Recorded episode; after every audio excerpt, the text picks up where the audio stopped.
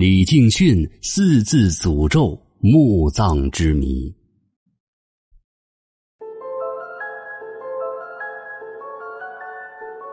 秦中自古帝王州，西安作为十三朝古都，是全国闻名的历史文化名城。一九五七年，一位考古学家在西安西郊梁家庄发现了一座保存完整、等级规模很高的隋代墓葬。这座墓葬的主人是一个九岁的小女孩，名叫李静训。她是北周皇太后杨丽华的外孙女，因其自小机灵聪慧，深得杨丽华的喜爱，从小就被接到皇宫中教养。但不幸的是，年仅九岁的李静训最终因病早夭了。身为外祖母的杨丽华十分悲痛，打破了封建礼教森严的墓葬等级制度，对于这个年幼早逝的外孙女，采用了超高规格的墓葬。李敬训从小生活在钟鸣鼎食之家，他的血脉非常高贵，加之外祖母杨丽华对其十分宠爱，更是让他地位尊崇。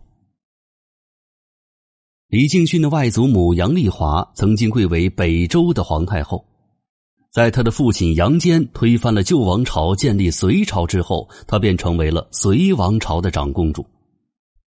夫家的权位被他的父亲所夺，他的心中确实是有一种无奈和怨恨之情的。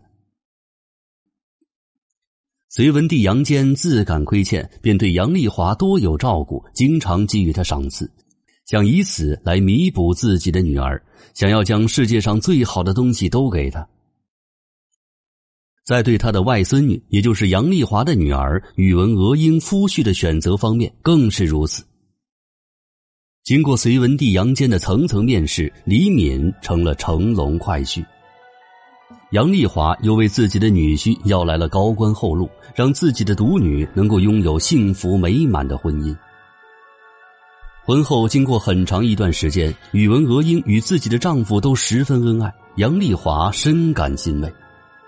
但是少了女儿的陪伴，她在深宫之中难免有些寂寥。她终日是郁郁寡欢。隋文帝也曾想过为杨丽华寻找一个新的驸马，但是杨丽华并未答应。所以呢，隋文帝杨坚便将宇文娥英的女儿李敬训带入宫中陪伴杨丽华。这个小女孩也逐渐成为了他心中最大的慰藉。杨丽华从小便对李敬训十分宠爱，几乎达到了寸步不离的程度。在生活当中，更是极尽自己所能，将最好的东西都给他。像和田玉雕成的小玩意儿，都是他的日常玩具，穿金戴银，衣食无忧。李敬训的待遇比公主都好。但是宠爱并没有能够长久的庇护李敬训，他在九岁的时候染上了重病，宫中的太医也找不到救治办法。就这样，李敬训在九岁时就夭折了。杨丽华可以说是遭受到了晴天霹雳。为了自己所宠爱的外孙女能够入土为安，他把墓穴选在了万善泥寺之内。还在坟墓正上方修建了一座气势恢宏的宝塔楼阁。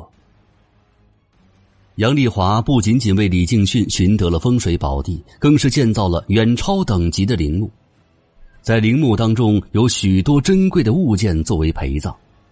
后世的发掘当中，发现了多达二百三十多件随葬品，这一点便足可见李敬训的地位之尊崇。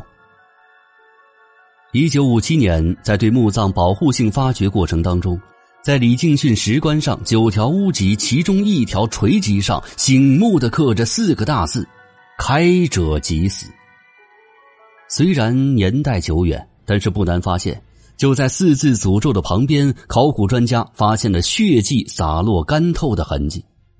这些细节让在场的人无不毛骨悚然。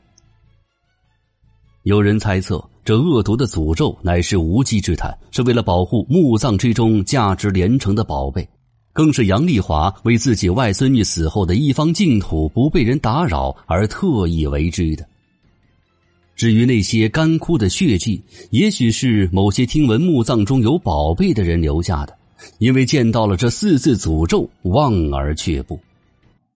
由此，李敬训的墓葬和随葬品才得以幸免了吧。